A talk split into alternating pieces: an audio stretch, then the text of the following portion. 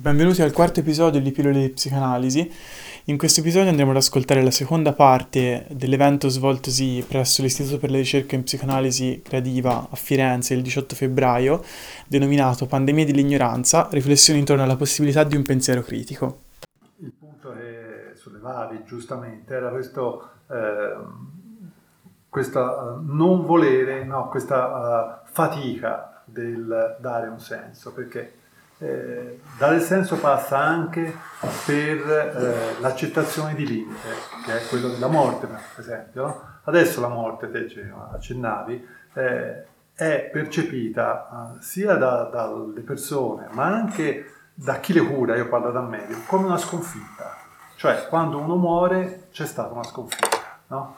Eh, scordandosi che non è così, che la morte è il destino di noi tutti e che non c'è sconfitta in questo, no?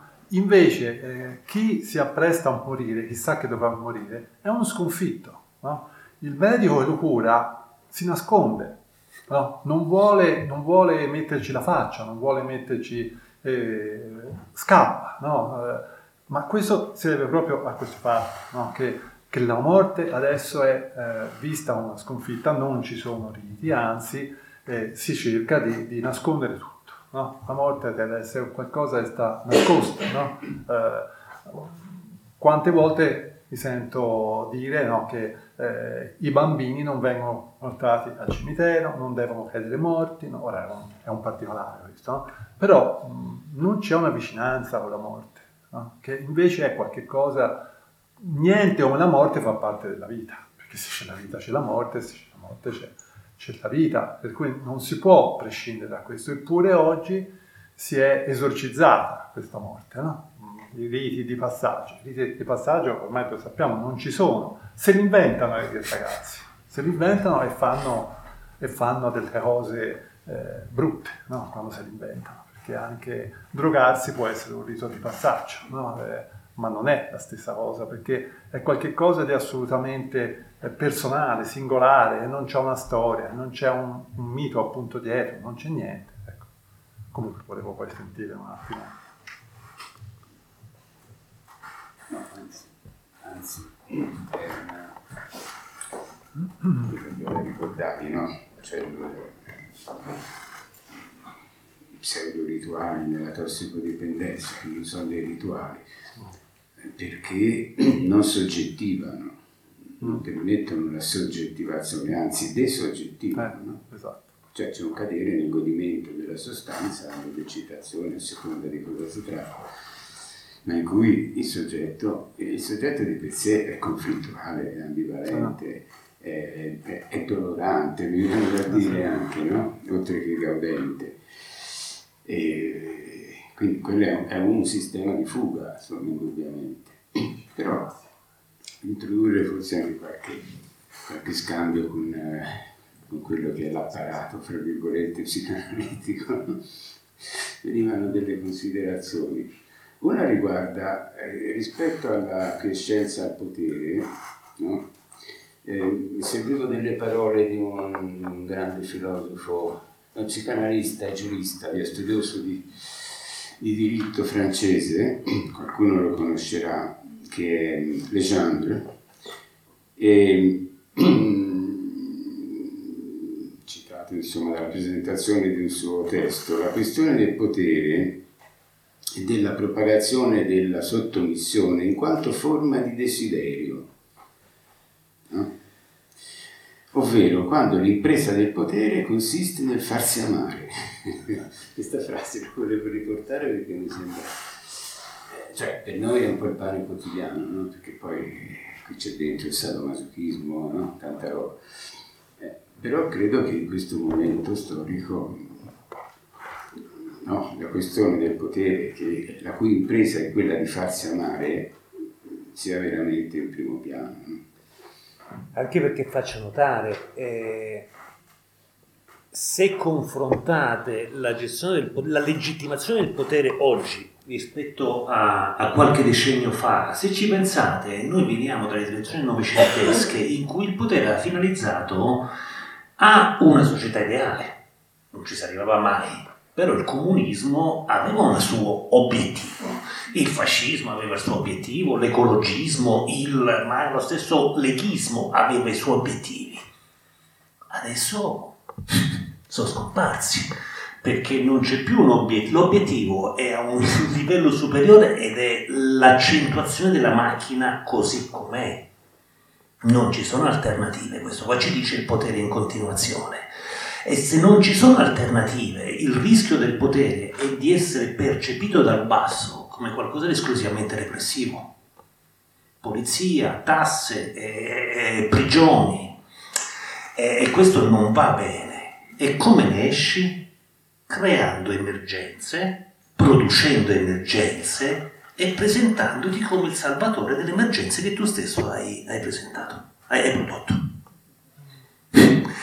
Quindi un'influenza diventa un'epidemia gravissima con potenziali di morte a di, tutti quanti e non solamente di una certa fascia di popolazione eh, ben precisa. Qui è spiegato molto bene come poteva essere gestito il Covid in maniera sensata da, un, da una virologa. Cioè quello che mi hanno detto, ma non lei, c'è stato proprio un documento di gente che poi è stata radiata, ha perso il loro lavoro quasi sistematicamente, diceva ma scusate, Ormai abbiamo capito che colpisce le persone sopra gli 80 anni con un certo tipo di, di quadro clinico, ma proteggiamo quelli. Cioè proteggiamoli davvero quelli e lasciamo che l'altro resto della gente si immunizzi in maniera naturale. La Great Barrington Declaration, in cui una serie di, scienziati hanno proposto, questi qua sono stati eh, in qualche modo censurati e marginalizzati perché non era questo l'obiettivo. Perché? perché così non crei allarme. Molto meglio da un punto di vista del potere ergersi all'istituzione che ha salvato la nazione. Eh, ci vuoi, vuoi, vuoi, mettere il tuo status, infatti non so se notate, se avete, io ci sto un po' attento, l'indice di gradimento dei politici sotto Covid, eh, all'inizio almeno, più le, minu, le, le misure non repressive, e più aumentava perché riuscivano, sono riusciti a convincere le persone che il pericolo era enorme e che l'unica fonte di sicurezza erano loro. Voi vi infettate a vicenda, siete irresponsabili, siete esseri umani potenzialmente, ma vi state ammazzando uno con l'altro. Sono io il padre buono che sa che vi dice come dovete comportarvi, a che distanza dovete stare, se puoi uscire o non puoi uscire tuo figlio se può andare a scuola o meno e come deve guardarsi per andare a scuola. E facendo questo io vi salvo. Bella. come dire, crei una personalità che, che, produce quel consenso che se no fai difficoltà a, perché dovremmo avere consenso per lo Stato se dobbiamo pagare metà dei nostri soldi di tasse allo Stato. Anche questi fondi europei che arrivano sembrano che siano donazioni gentili da, da, dall'Europa, come se l'avesse tirati fuori la Van der Leyen, da, sono soldi nostri, non, non, ci viene mai detto, sono sempre l'Europa ci dà questa grande opportunità, ma in realtà so, so, so, è, roba, è, è, roba, nostra. E, e invece per il potere riesce, come dire, a legittimarsi e apparire buono producendo emergenze. C'è una guerra gravissima che tra l'altro abbiamo provocato, in cui ci siamo andati a ficcare dentro, e io ti salvo dal cattivo andando a distruggerlo. Questa è un'altra ritorno. C'è la crisi climatica che eh, spazzerà via tutti quanti, alimentata anche qui da decenni di politiche industriali senza senso, fatte da loro, che quindi producono la crisi, ma allo stesso tempo ti salvano. E questo è un meccanismo che noi troviamo in continuazione di, di, di gestione del potere. Ed è, se uno non ha, come dire, gli strumenti per disinnescarlo, è effettivamente chi ti salva dal Covid? È, è il governo, è, è, chi ti salva da, dai russi che ti stanno invadendo? È l'esercito governativo. chi ti salva da, dalle potenziali crisi climatiche? Le, le illuminanti decisioni di fare tutte le auto elettriche. Queste, andiamo avanti così andiamo avanti così finché eh, appunto c'è quella consapevolezza e quella coscienza e responsabilità individuale che ti fa vedere le cose in una maniera un po' più complessa. Ecco. Diciamo che alla luce di quello che hai detto giustamente finora è, è anche una società che a questo livello produce martiri, cioè c'è il bisogno di martirizzare no? qualcuno, non di farlo diventare un eroe come poteva essere appunto nel mito, cioè c'è l'eroe che fa qualcosa di straordinario e che compie un'azione di eh, avanzamento sia della dimensione interiore che di quella sociale. No? no, un martire nel senso che rappresenta un'opposizione, un'opposizione al potere che crea la difficoltà e poi ti propone la soluzione, l'unica che c'è. No? Lo dico perché mi veniva in mente, l'ho riletto da pochissimo, quello che ha fatto per esempio il governo tedesco nel 1938 con, uh, con, Hitler e quello che ha provocato nel popolo, no? cioè questo tipo di manipolazione estrema, in quel caso molto esposta ma non vista lo stesso. Quindi Hitler ha lanciato degli editti che poi sono stati seguiti dal manifesto della razza in Italia, sempre nel 1938 Hitler voleva in qualche maniera manipolare il popolo tedesco e convincerlo che era giusto, era assolutamente giusto eh, che gli ariani, cioè i tedeschi, si sentissero la razza pura e c'è stata una campagna enorme questo, poi anche in Italia, ma più che altro in Germania, quindi una manipolazione di massa su questo che veniva eh, compiuta attraverso filmati, attraverso film, attraverso giornali, quindi tutto l'apparato dell'informazione era completamente dedito al fatto di dimostrare in maniera scientifica, perché anche lì si usa questo termine, voglio sottolinearlo perché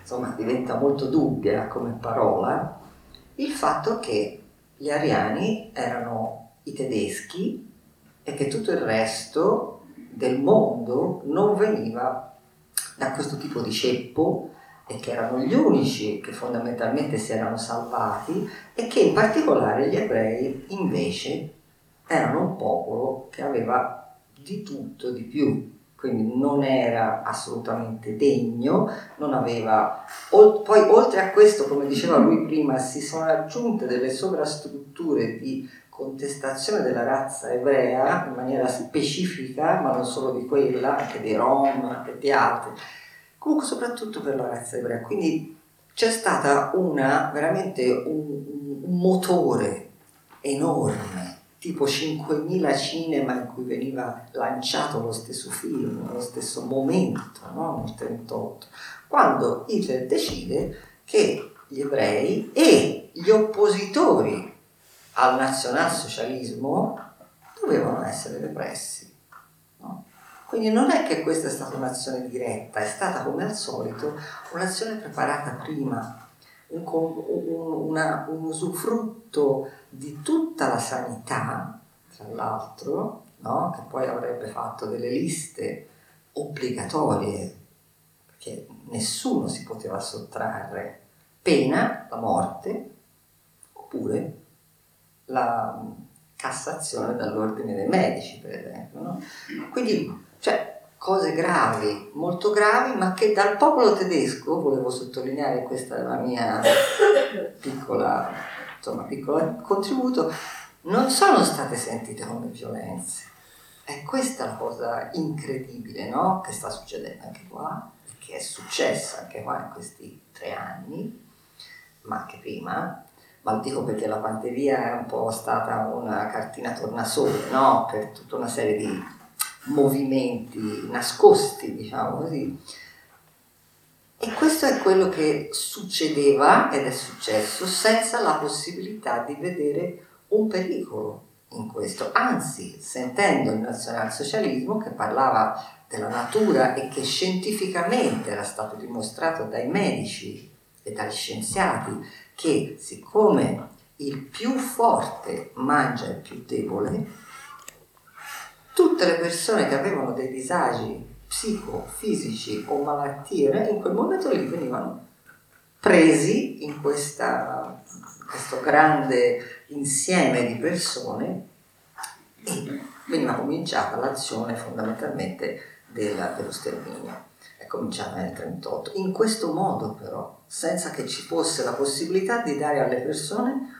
un senso critico. Ecco, questo è quello che volevo dire, perché è stata fatta in maniera molto forte, è, è, è una cosa che i nostri babbi, cioè persone che hanno vissuto la guerra, magari da qua si ricordano, e quindi c'è questa volontà da parte del potere un po' in tutte le società, cioè il potere si autogenera no? e si genera anche attraverso i, i, miti, quelli di cui parlavo prima, cioè viene creata una religione, tant'è vero che il nazionalsocialismo era considerata una religione anche. E questo è anche interessante, perché tutte le categorie morali di cui tu parlavi sono veramente un mezzo per arrivare alla mancanza di senso critico o ancora meglio alla posizione di convincimento nel fatto che l'unica salvezza, e parlo di salvezza in termini proprio biblici, in termini religiosi, può essere solo quello che il potere ti garantisce come sicurezza, no? Sì, tant'è notare che poi è il martire avere la colpa. Cioè non sono io che sto sterminando l'ebreo, è l'ebreo che mi contamina, è sua, e, io mi sto difendendo, non sono io che sto eh, togliendo il lavoro a quello che ha scelto di non vaccinare, è lui che sta minacciando l'intera società, non scherziamo. Quindi c'è questo gioco in cui l'azione violenta in realtà viene giustificata come protezione. E questo qua secondo me l'abbiamo visto in diversi momenti della storia, sulla scienza, questo ricordiamocelo, le operazioni naziste erano giustificate totalmente con la scienza dell'epoca, che era una scienza impostata in termini ideologicamente razzisti. La scienza non è mai, come dire, completamente fuori dal panorama ideologico che la formula. Quindi, quindi, non immaginiamoci a un sapere puro, intonso e perfetto che sta al di sopra. Siamo noi che produciamo scienza in base alle condizioni di pensabilità di un certo periodo storico e quindi c'ha tutti i limiti che abbiamo noi. Se poi ci metti dentro tutte, e qua sono anche descritte molto bene, le pressioni politiche ed economiche che si esercitano, e poi se ci metti anche sopra che tu chi la pensa diversamente cominci a radiarlo dal lavoro o sospenderlo dall'università, diventa qualcosa di molto diverso dalla scienza come quel campo dialettico che ho cercato di, di disegnare all'inizio, che secondo me è quello del campo del dubbio, non il campo della certezza.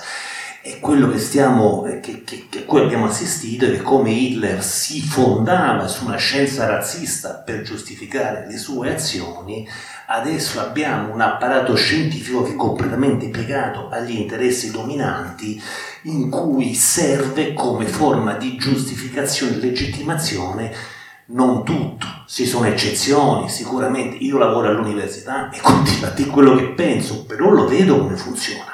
Lo vedo, basta che tu, come dire, dosi finanziamenti rispetto a certe linee di ricerca rispetto ad altro, assumi certe persone rispetto ad altre e, e, e, che già cambia e fai capire a tutti gli altri cos'è la cosa che va veramente e, e dove devi stare se vuoi fare carriera. E basta quello. Basta fondamentalmente quello per appunto persone che hanno poca responsabilità e coscienza di sé. E, e la scienza è quello che fa impressione da un punto di vista accademico e che è diventato qualcosa di molto simile alla religione. Eh, la scienza dice questo, questo qua è, una, è assurdo come affermazione. Eh, la scienza è sempre un campo del, del, dibattere. Se avete un po' di pazienza volevo tornare su eh, quali sono le premesse ideologiche, portarvi un pochino eh, in uno sguardo antropologico, cioè come siamo arrivati, secondo me, a pensare che la gestione Covid come è stata fatta potesse essere sensata. E questo qua secondo me c'è da fare un po' dei passi indietro rispetto al percorso dell'umanità e in particolare eh, al rapporto con la tecnologia contemporanea.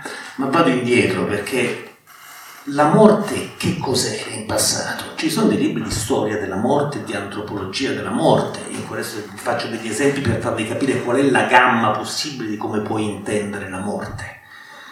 E, e, che ne so, gli indiani del Nord America, i, che precedevano diciamo, l'invasione coloniale del, che poi darà vita a, a, alle Americhe così come le conosciamo noi, in alcuni casi erano pronti a capire quando il loro tempo stava per terminare e lo accompagnavano volontariamente. Cioè c'erano delle forme in cui l'anziano che si sentiva non più in grado di seguire i gruppi, stiamo parlando inizialmente di gruppi nomadi, di cacciatori e raccoglitori che si spostavano su ampie aree, comunicava che lui era arrivato al momento giusto, che era pronto. Pronto per cosa? Per estinguersi? No, perché se tu la percepisci come l'estinzione di una vita, chiaramente c'è una perdita, una sconfitta. Ma se tu pensi alla morte all'interno di cicli cosmici e naturali più ampi, gli dai un senso.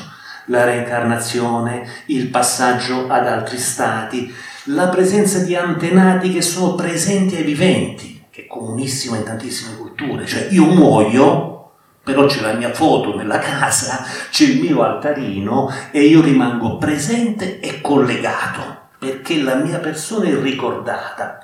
Eh, so, dove facevo ricerca io in Ghana si iniziavano quasi tutti i rituali ricordando gli antenati, gli davi da bere, proprio versavi dell'alcol per terra, gli davi da bere agli antenati e ricordavi tutti i loro nomi.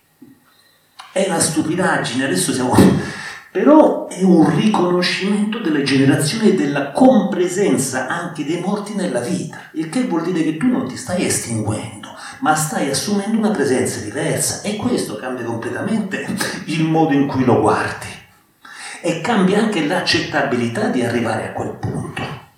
E se tu vai a vedere la maggior parte delle situazioni in cui si moriva, come si moriva? Si moriva in gruppo questa rimozione dell'esperienza della morte che dicevi è, è, è, fortissima perché là si moriva in gruppo, spesso il moribondo dettava le sue volontà, anche in quel modo lui rimaneva in vita post, post morte, no?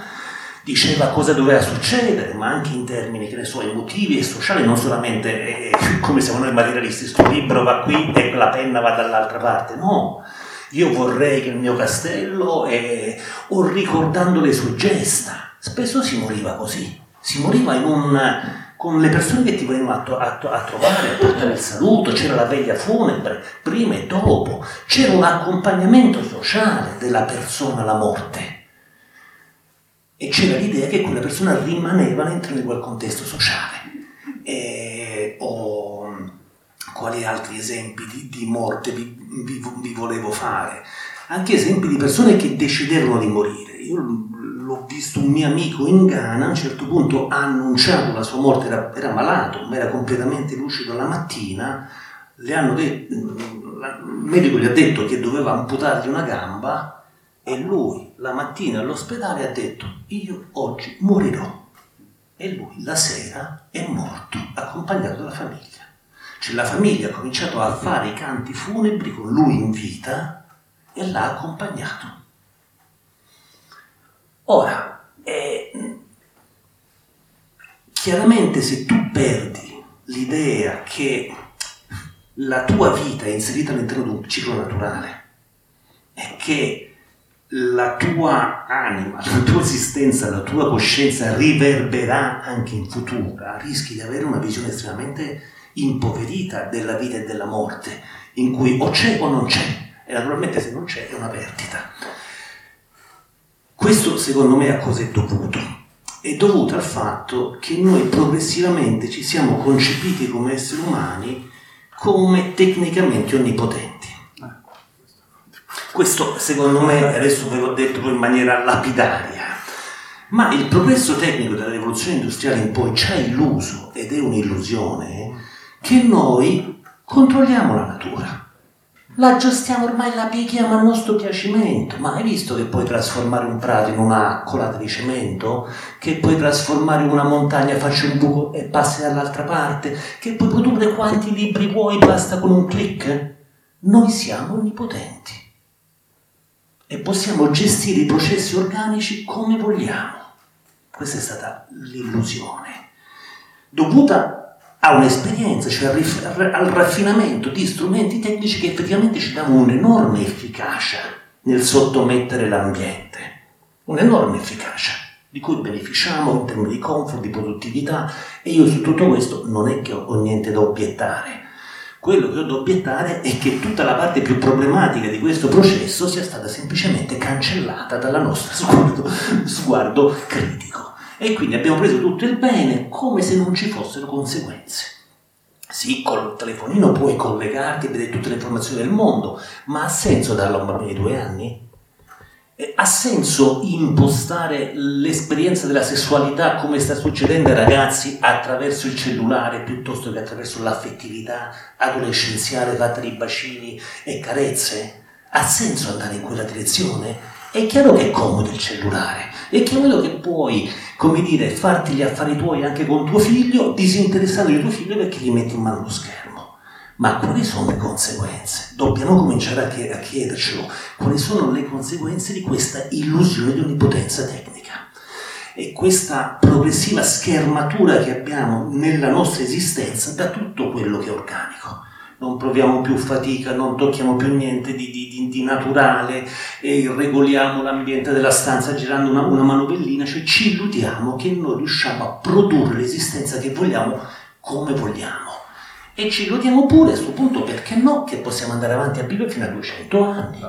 Questo qua lo stanno, lo stanno dicendo e sostenendo, c'è chi crede, i transumanisti credono che non solo che arriveremo all'immortalità, arriveremo all'immortalità e quindi chiaramente se pensi così una vita è persa e quella poteva andare avanti tutta in eterno e invece muore. Ecco, ricentrarci sul fatto e riprendere consapevolezza che sì, la nostra tecnica è estremamente potente, ma ha tutta una serie di limiti e di ambivalenze e di conseguenze negative e ricordarci il fatto che nonostante la nostra enorme potenza tecnica siamo mortali, ci ammaliamo, che certe cose non riusciamo a farle. Il virus, vi ricordate all'inizio della pandemia, questo virus noi lo prendiamo, lo isoliamo e lo debelliamo, non temete. È successo? E il tracciamento a che serviva? Il tracciamento serviva a capire chi, chi aveva il virus e così mm, isolavamo loro, debellavamo e tutti gli altri sarebbero stati. È successo? Riusciamo a controllare la diffusione di un virus?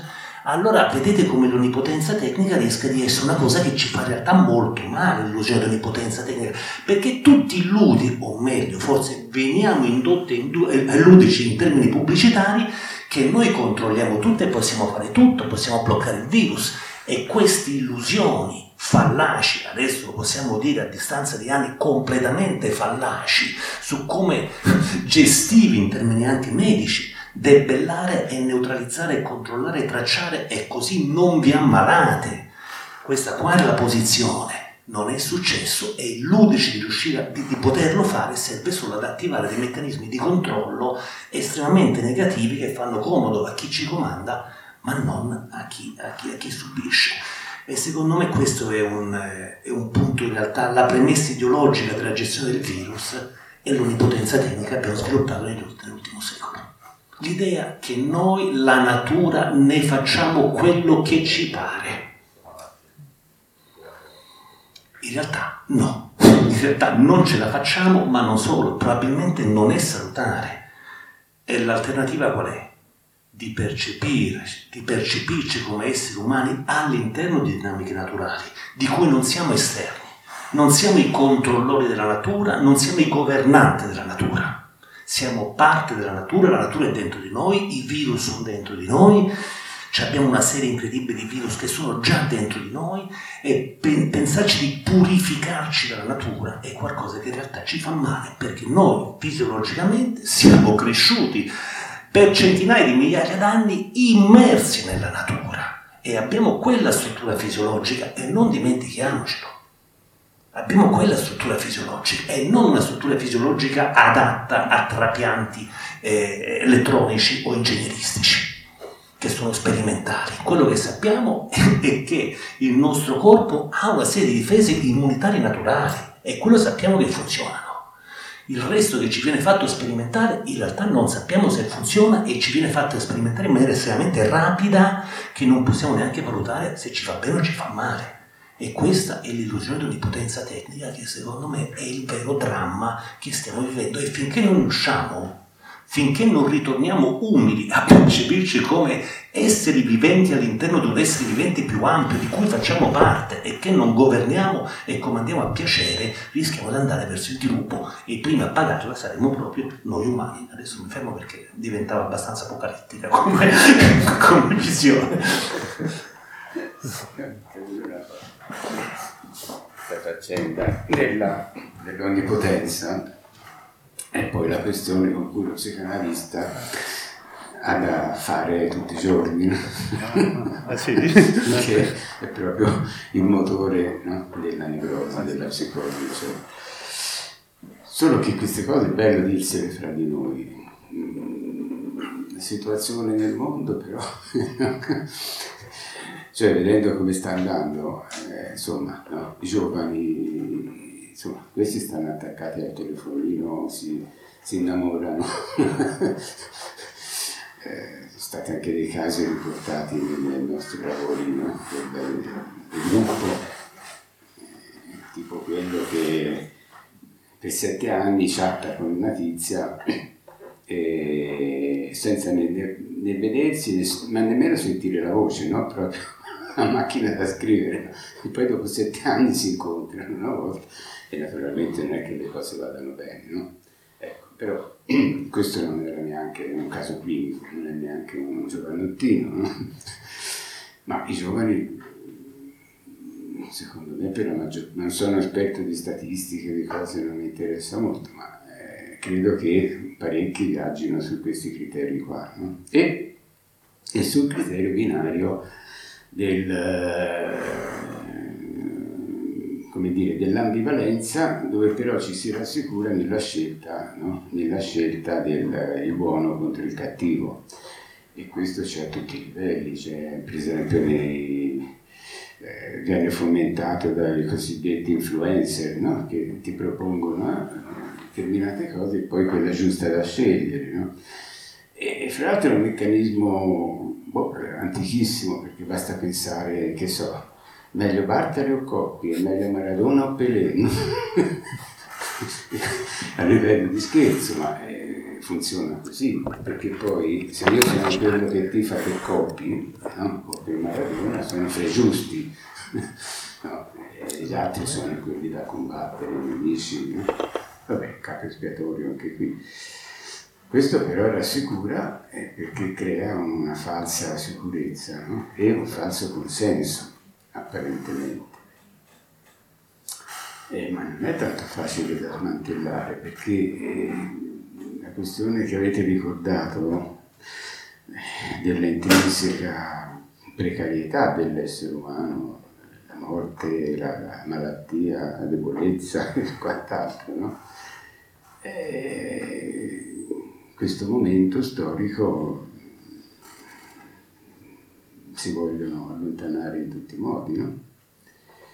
Però se, se, non, eh, se non ci apriamo a, questi, a queste rappresentazioni, non credo che si vada a finire bene, no?